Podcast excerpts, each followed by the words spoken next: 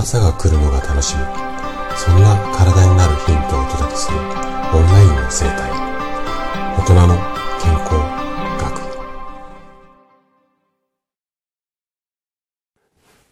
おはようございます。高田です。えっ、ー、と先日からね40歳からの簡単健康習慣。こんなシリーズをね、お届けしていくんです。あ、お届けしてるんですが、今日2回目ですね。で、今日はこんなテーマをつけました。忙しい日の夕食は3回に分けましょう。うん。ちょっとね、わけわかんないタイトルかもしれないんですが、今日はね、こんな話をしていこうかなというふうに思います。で、最初にちょっとお詫びなんですが、ごめんなさい。ちょっとね、私が最近風邪気味で、最近というか昨日、おとついぐらいから調子悪くて、ちょっと鼻声だと思います。で、できるだけね、聞き取りづらくないようにお話をするんですが、いつもとはちょっと違って、聞き取りづらいところもあったら、ごめんなさい。頑張ってお話をしようかなというふうに思います。はい。で、今日のうんと、夕食3回に分けましょうっていう話なんですけれども、あなたがね、もし、夕食をお腹いっぱいにいつも食べてるよだとか、あとはね、忙しくて食事のことはついつい後回しになってしまっているよ。こんな毎日っていうか状況であれば、ぜひぜひ参考にしていただきたい内容となってますので、あの、最後までね、楽しんで聞いていただけると嬉しいです。じゃあ、早速、ここから本題に入っていきましょう。年齢とともにすごく顕著になってくる、まあ、一つ体の変化として、えー、眠る力の低下っていうことが挙げられます。実際私も50代になってから肌でひしひしと感じています。で、この原因は残念ながらね、まだ完全には解明されてないんですね。ただ、これまでのいろんな研究の中で出てきた一つの、まあ、正解っていうか、このあたりがそうなんじゃないのかって言われてる原因が、ホルモンバランスの崩れによって、眠気を誘うホルモン。これメラトニンって言ったりしますが、こういったホルモンの分泌量が下がってしまって、その結果、眠る力が低下する。こんな説が今有力というふうにされています。じゃあ、なんでこのホルモンバランスが年齢とともに崩れてくるのか。これはちょっと難しい説明になってしまうんですが、ホルモンって人間の体の中で作られてるんですけれども、この拠点である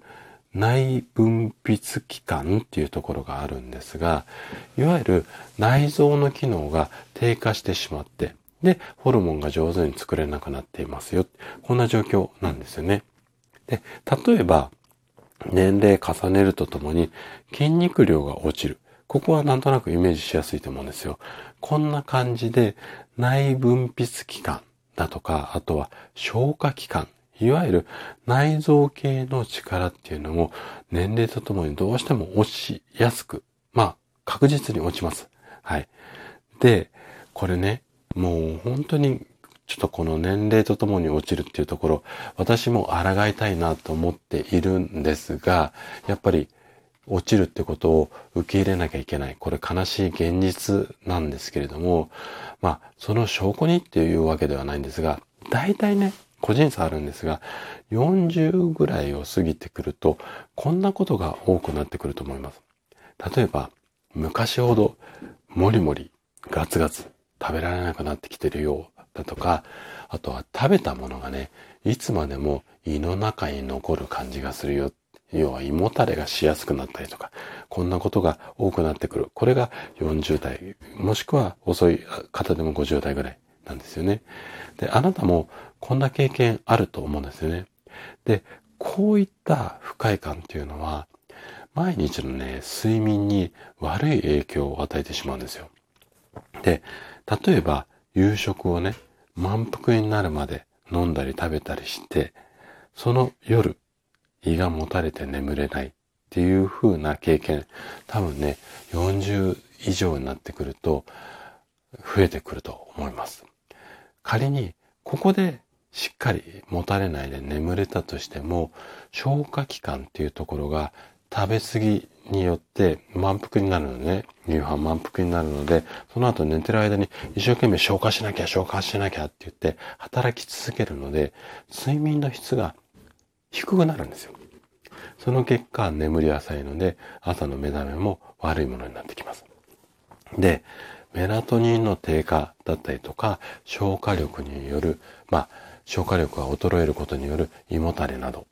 このあたりが原因で睡眠の質が40歳以降は低くなってくる。こんなことも目に見えない形なんですが少なくないんですよ。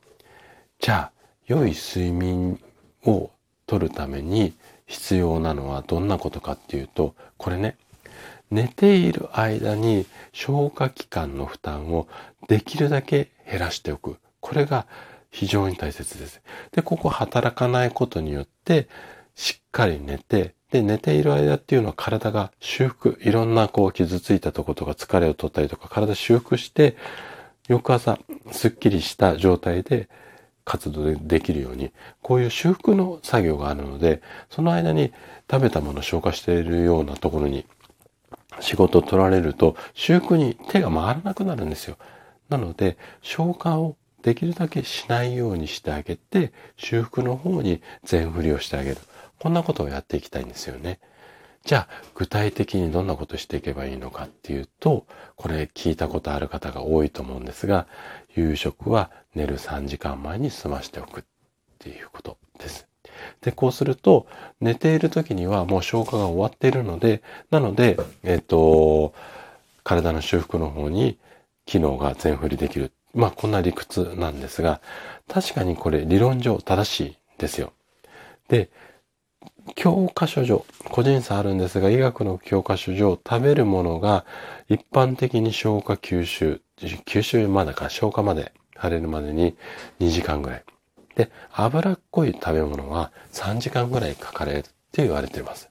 なので、寝る3時間前までにっていうのがこういう理屈なんですが、でもね、実際私もサラリーマン時代長かったので、会社勤めをしていてとか仕事をしていて、寝る3時間前に夕飯って、まあ、現実的ではないんですよね。で、例えば夜9時、10時まで残業やって、その後家に帰って夕飯取るのが11時。で、それから3時間待って寝ましょうって言ったら、まあ翌朝起きれないっていうか、普通に起きたら睡眠不足になりますよね。なので、おすすめしたいのが、夕食を何回かに分けちゃうんですよ。夜、あの、ドバって食べるんじゃなくて。例えば、こんな感じです。夕飯で1回に食べる量、今食べてる、あなたが食べてる量ありますよね。これを3回に分けちゃいましょう。で、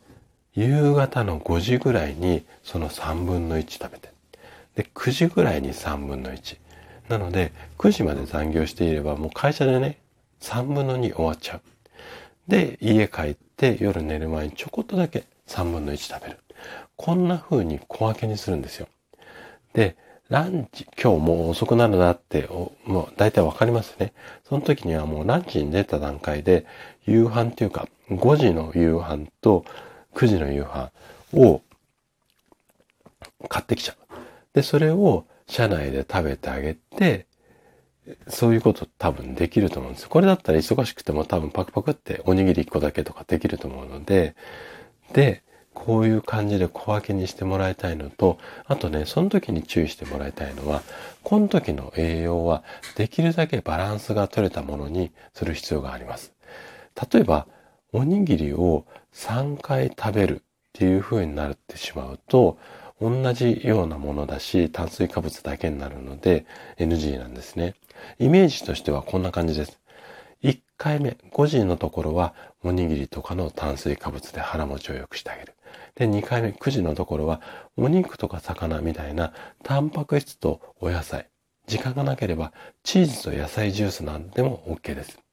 で、夜家に帰ってからは、例えばホットミルクとクッキー1枚とかね、そんな感じで3回ぐらいに分けて食べてあげるっていうのがいいかなというふうに思います。こんな内容だったら、おそらく胃腸の負担かなり少なくなって睡眠の質って下がらないので、ぜひね、参考にしてもらえたら嬉しいです。はい。ということで、今日も最後まで聞いていただきありがとうございました。今日の話がね、あなたの健康のヒントになれば嬉しいです。それでは明日の朝7時にまたお会いしましょう。今日も素敵な一日をお過ごしください。